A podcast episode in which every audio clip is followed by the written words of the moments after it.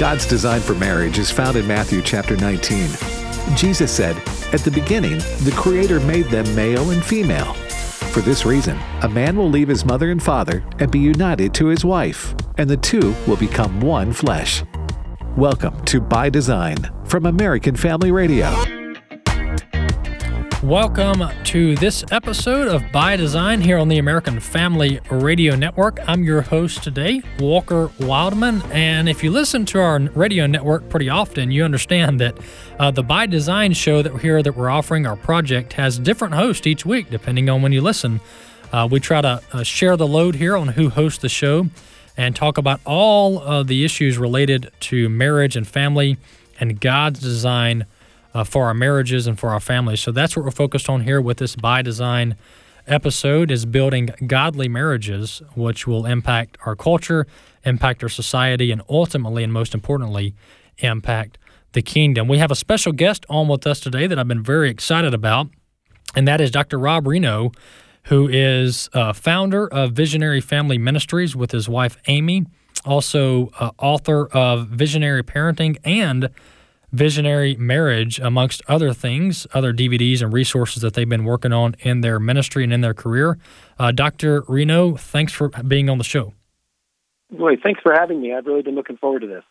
You know, uh, Dr. Rienow, I want to uh, talk about uh, marriages and, and, really what we're facing a- as a culture and as a society today.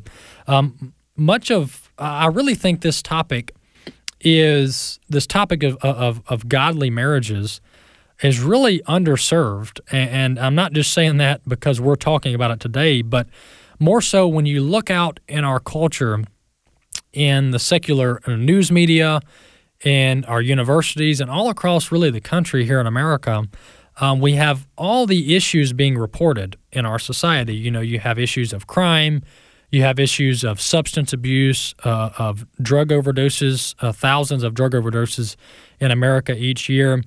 We have uh, discipline problems in our schools. So I could go on and on about the different challenges that we face as a society here in America.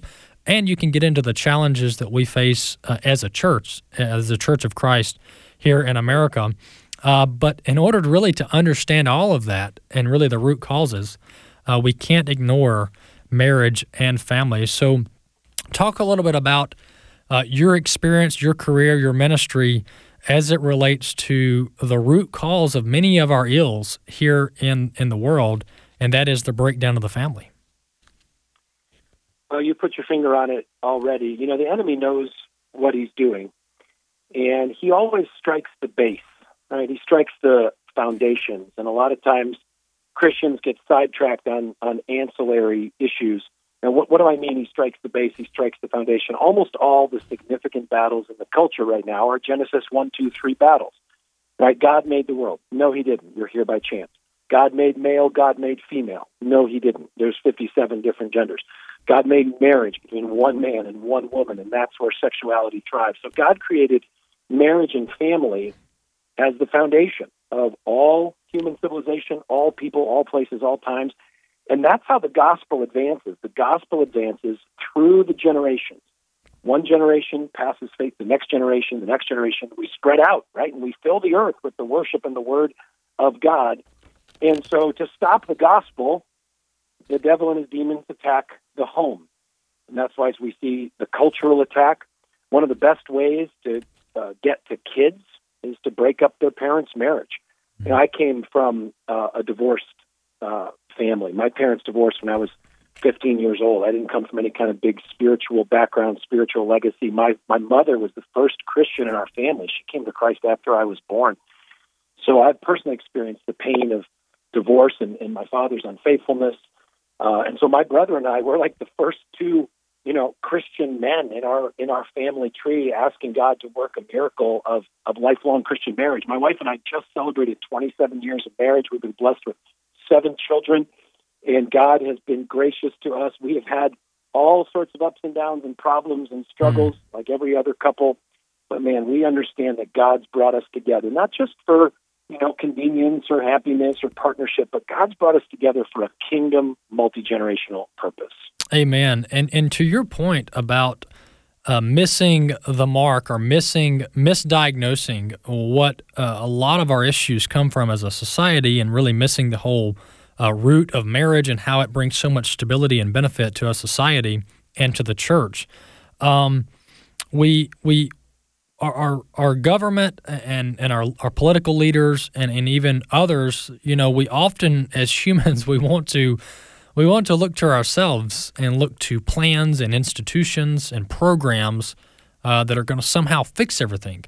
Uh, we want to sometimes throw a little more money at it, and, and that's going to fix some of our societal ills. But, you know, I've been convicted over the last several years um, that if our country, if our if our leaders, uh, this is church leaders and our government leaders, if we would uh, focus on ensuring, at least encouraging uh, healthy marriages. And this doesn't have to be, you know, a Christian uh, forced upon you uh, type program if, if you're getting into our government leaders.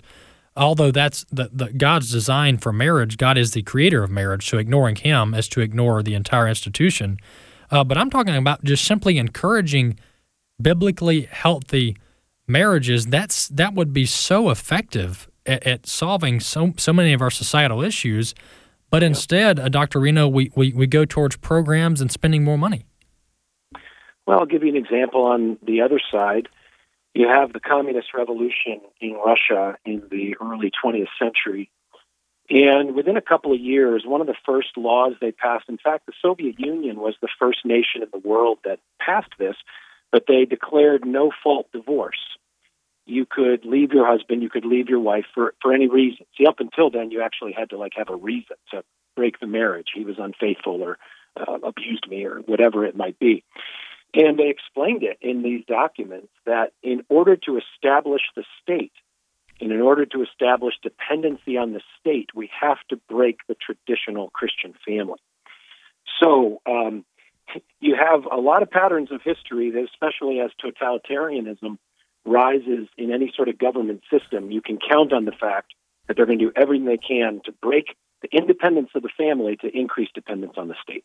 Yeah, you're you're exactly right, and this is you know I, I kind of set that up as if I'm naive and I don't know what's really going on here. But if people listen to our network, um, we're to your point, we're we're well aware that people are at work to undermine God's design for marriage and family and other institutions that God has set up um, and that is a really an attack of Satan when you get down to the root cause of it. This is all uh, spiritual warfare to some extent or the other. And speaking of spiritual warfare, uh, you've addressed this some in your writings and in your books, um, but uh, we all know um, people, whether it be family members uh, or, or friends, we all know people who have raised up children in a godly home and the children leave and go off to college or go to, uh, uh, to high school or whatever they do, they choose a career.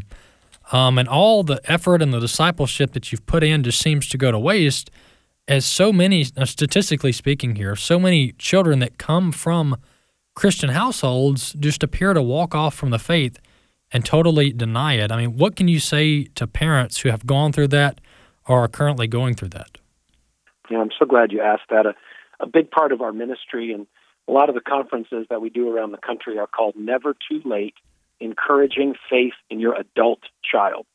Because, like you said, we've got, in fact, statistically, two thirds of the empty nest parents in our churches, so two thirds of parents of adult children, have at least one of their adult children who's struggling in their faith or far from God. And it's the most painful thing in their life. And so, our message is it's never too late. And what we mean by that, when we say it's never too late, it's never too late for God to use you as mom or dad or grandma or grandpa in the life of that 20 something, that 30 something. Regardless of what's happened in the past, regardless of how many miles away they live, the, the mission of parenting, you know, is a lifelong mission. I have a married son. My daughter's getting married in two weeks, right? So we're we're getting kids Congratulations. off the table now. I got I, I know I've got a second grader on the other end. Okay, so we've got you know a long way to go. Um, but but you know, the mission of parenting, any parent of an adult child will tell you that the mission of parenting does not end right when they become adults. Now it sure. changes dramatically because they're not little kids anymore. Um, but but parenting's a lifelong mission, and nobody, mom, mom or dad, grandma, grandpa, if you're listening and you've got one of those prodigal kids, no one has a greater spiritual calling or spiritual opportunity in the heart of your child, regardless of the past, than you. So don't let the enemy discourage you or get you on the sideline. See, you're the key asset for that prodigal son or prodigal daughter. So the enemy's top priority is to get you discouraged, whether it's with past guilt or passivity or whatever it is.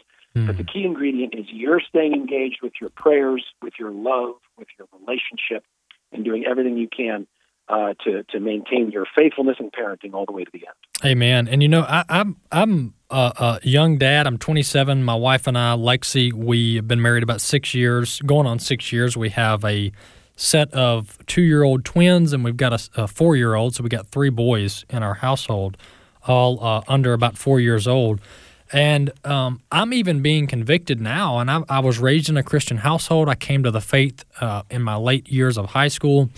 Um, I mean, I'm being convicted now about me being intentional uh, as a family on discipling our, our, our, children. And just one example of this, I told this story on my radio show the other day. But uh, I was laying in bed with my son reading him a story. He loves to make sure we read a story and pray at night, which is a great habit uh, to do.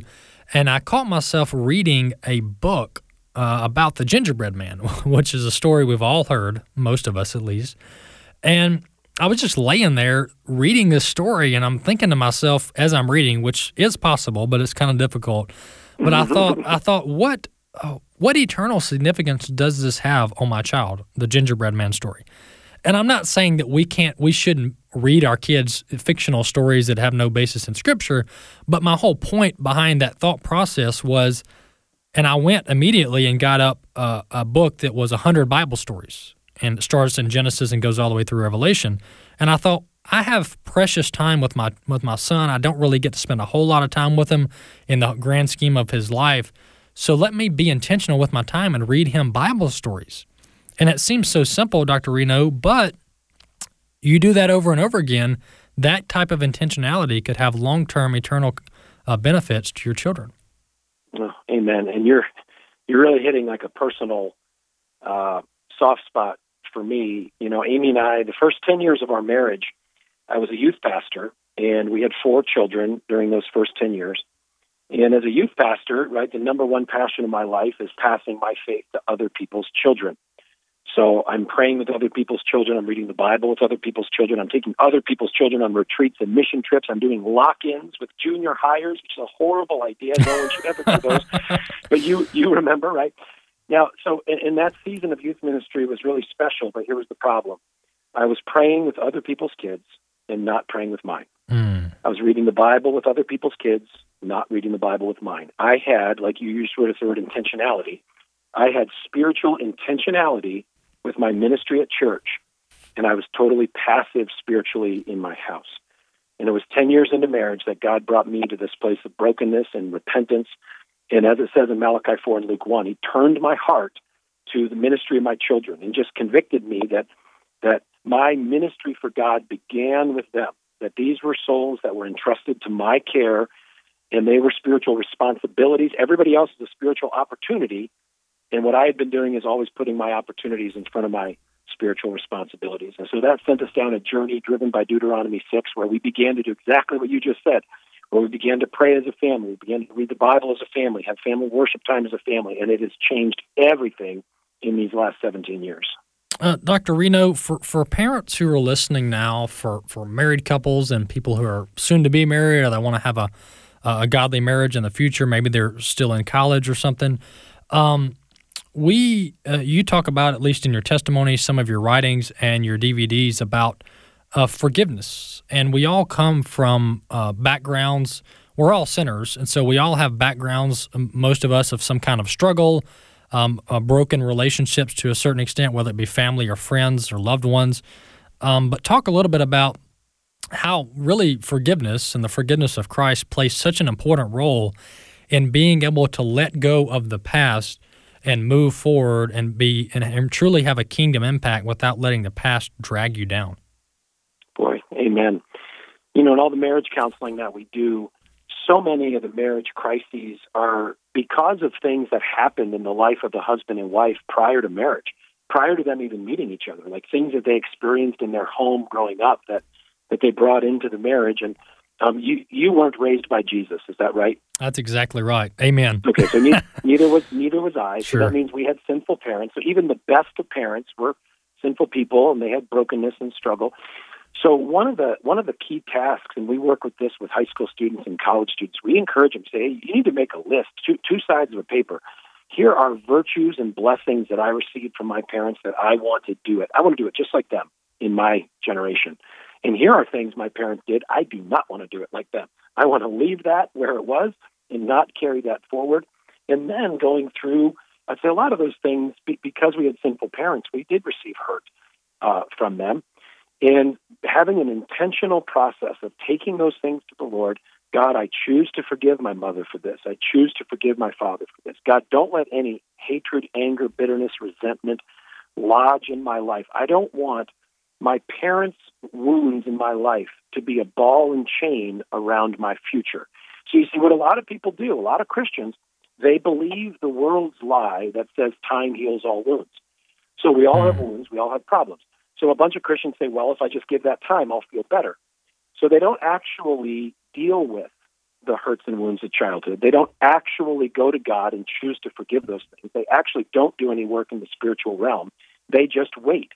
Well, unfortunately, if you have a big wound and you just wait, it gets infected, right? And it gets gangrenous and it causes all sorts of problems. So we just encourage people to have an intentional uh, forgiveness process with the Lord so that we're not under bondage to those uh, those hurts of the past. Yeah, that's that's so important. Uh, forgiveness really has to play a central role in, in moving forward, um, and even even those who who did have who were raised by godly parents. I mean, to your point, none of us were raised by Jesus. Uh, so we all have certain things in our past and even certain things in our present uh, that we just have to seek forgiveness about so that we can move on and have a healthy marriage and really leave the past in the past. Uh, all uh, for God's kingdom, and this is not, you know, this is not aimed at being passive or ignoring what's going on in our life. Uh, we're talking about addressing uh, issues uh, in your life, struggles in your past, uh, things of shame and guilt, addressing those head on, but seeking forgiveness so that we can effectively leave them in the past. Dr. Rienow, another thing I wanted to ask you about is let's just say we have um, a husband or a mom who is listening now. Um, they haven't really been devoting their time and their energy and their marriage and discipling their children in God's Word, uh, but they want to they want to they want to get there. Uh, they want to do better. Uh, they want to move into uh, a time of generational change, as you mentioned, and so give give them just a little bit of an encouragement of where to start, not to get overwhelmed, uh, but where where do you start when it comes to having a more lasting kingdom impact on discipling your children and building a godly marriage? Absolutely. Well, I'll tell you where I had to start. First is just as with repentance to the Lord, right? God convicted me that I had not been taking my primary ministry seriously. I hadn't been shepherding my kids, and I, I hadn't even been praying with my wife. You know, we were, I was a Christian, she was a Christian, but we weren't even praying together for the first almost 13 years of our marriage. So I had to repent to the Lord of that, and then I had to repent to my family. And I sat everybody down, and I just said, I, I have not been spiritually engaged with you. I have not been ministering to you. I've been ministering to everybody else. and I haven't been ministering to you. And, and I'm sorry, and I know God wants me to start. Please help me. I'm, I'm nervous. I'm, you know, embarrassed. I don't know where to begin. And then the scripture that really changed everything for me was Deuteronomy chapter 6. Um, if you've been around church, you've heard it before, but it's love the Lord your God with all your heart, with all your soul, with all your strength. These commands I give to you today are to be upon your hearts and now God speaks to parents and families. He says, teach them diligently to your children. In other words, teach the Word of God diligently to your children and talk about the Word of God when you sit at home. So I had never seen before in God's Word the connection between loving God with all my heart and then what's the very first specific, like concrete thing God says to do in that passage? He says, open his book at home and talk about it with your family. Mm. So those three things repent to the Lord, repent to your family, and just say, we need to be spending time in God's Word together. We need to be spending time in prayer together and begin that bumbling, stumbling practice of family worship. In fact, we've got a uh, I've got a book I can give away to everybody who's listening. We have a, a family worship guide that we've written through the book of Genesis. Um, and you can get a free copy of it by going to visionaryfam.com slash grace. Visionaryfam, short for family, dot com slash grace. And you can get a free copy of this family worship guide, which is fun, interesting, engaging for kids, teenagers, your whole family. It'll really help you. Excellent. And we'll post that uh, URL on our podcast page at afr.net in case people weren't able to write it down so they can go and get that free resource from your website, Dr. Rienow. Uh, well, one last, one last question I want to get uh, your opinion on and your view on is we live in a fast paced society and a fast paced culture. Everything's in the here and now. We've got to microwave everything. Um, we expect things to be uh, done in an expedited manner. Um, but this this whole topic and challenge and, and, really biblical mandate to disciple our children and to build godly, strong marriages in Christ, um, that is a long term strategy, a generational strategy, and you've talked about this a little bit in in your book. Uh, but uh, just just encourage us, those who think we want we want things to change tomorrow or tonight. Talk about the, the, the fact that a lot of this takes time, it takes energy, and it takes years. Well, it's absolutely critical that the Christian has multi generational vision. That you understand that the way you're living your life right now, your marriage relationship, your relationship with your children, not just about your family. You're raising people who will be raising your grandchildren, who will be raising your great grandchildren. So all the parenting and marriage decisions that we're making right now are having a multi generational ripple effect. And this is particularly important for first generation Christians. I'm sure a lot of people listening that they're the first generation Christian in their family. And that can be just an incredibly lonely situation. Mm-hmm. Oftentimes they're the only Christian in their family. The rest of the family thinks that they're Jesus freaks or crazy religious people or whatever. And you know, the Bible uses this illustration of right cultivating, sowing, and reaping, right? Preparing the soil, sowing seed, and then reaping fruit. Now we all want fruit, right? But sometimes, you know, a lot of first generation Christians, they've received a plot of land that's filled with rocks and weeds, right? Their their family is a spiritual disaster. God has saved them. And it feels like all they're doing every day is breaking up rocks and pulling weeds. Hmm. it's exhausting. It can be discouraging. But imagine if God were to, to give you this vision and say, okay, listen, the primary mission of your life is to break rocks and pull weeds. Your kids are going to plant some seeds.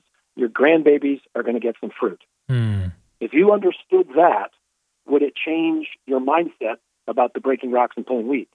Absolutely, it would. Yeah. Because you'd have multi generational vision. You'd understand that God's work is not just in individuals, it is, but it's in individuals that it'll ripple forward through the generations of our family. Yeah, that's so encouraging. And, and to me, what you just said right there, uh, this generational approach, this multi generational approach, will truly give uh, parents, grandparents uh, energy and vision when it comes to the time and effort they put into discipling their family. Uh, Dr. Rienow, uh, God bless you. Hey, tell our listeners real quick what your website is, where they can find out more information about your resources. Sure, we'd love to connect with you. Our website, visionaryfam, short for family.com. You can type Visionary Family Ministries into any social media page, and we'd also love to connect with you on our weekly podcast called Family Vision, and you can find that podcast on any podcast service. So Visionary Family Ministries, visionaryfam.com, and the Family Vision podcast. All right, Dr. Rienow, God bless you. Keep up the good work, and we'll uh, we'll have you uh, on again. Thank you. I love talking to you. All right, God bless. That was uh, Dr. Rob Rienow um, of uh, Visionary Family Ministries, and uh, he's also co author of Visionary Parenting and Visionary Marriage, and he has excellent resources on his website. And by the way, I mentioned uh, that we will post uh, a URL to his website, to his resources on our podcast page at afr.net. My name is Walker Wildmon. You're listening to By Design here on the American Family Radio Network, and the purpose of By Design is to help strengthen and build godly marriages. Our motto, our theme here is one man, one woman for life. A couple statistics here uh, that are very important. Marriage reduces the probability of child poverty by 80%. Another uh, a statistic that uh, that bolsters our argument and our uh, our discussion here rather is children raised in married parent families are two times less less likely to drop out of high school. Another statistic here, and this is all from our website, afa.net forward slash by design. Married parent uh, parent families make on average 30% more financially than unmarried parent families. And the last thing I'll conclude here, as far as a statement goes, is marriage is America's strongest anti poverty, anti crime, pro health institution. And that's just one of, of a plethora of reasons that we are, are hoping to strengthen and encourage marriages across this country and across this world. I wrote an article recently about uh, how biblical marriage used to be the common belief. How biblical marriage used to be the common belief. And uh, the quotes and the statistics that I pulled from, from this are just shocking now when you look back over the years. Marriage between a man and a woman, uh, one man and one woman, used to be the status quo here in America and the United States of America. It used to be the norm. Uh, it was unquestioned for the most part uh, that marriage, by definition, was known as a union between one man and woman for life. It was a covenant, it was a contract for life. Well, before 2015, before the Supreme Court weighed in on this issue of marriage, and in my opinion, uh, illegally and unconstitutionally weighed in on something that they really didn't have the authority to rule on, before 2015, over 30 states had passed constitutional amendments in those states that reaffirmed God's design for marriage and family, that marriage is between one man and woman for, for life. I even have a 2008 interview that candidate, then candidate Barack Obama did with Pastor Rick Warren, where he was questioned about what the definition of marriage is. And well, Barack Obama at the time said that marriage is the union between a man and a woman. That's a quote there. Quote, marriage is the union between a man and a woman. I've got all kinds of other uh, quotes from public officials that uh, state the same thing that marriage is between a man and a woman. So, you know, to be told that this is an arcane idea, uh, that marriage is not between a man and a woman, and we're crazy to think that, uh, that's just not true.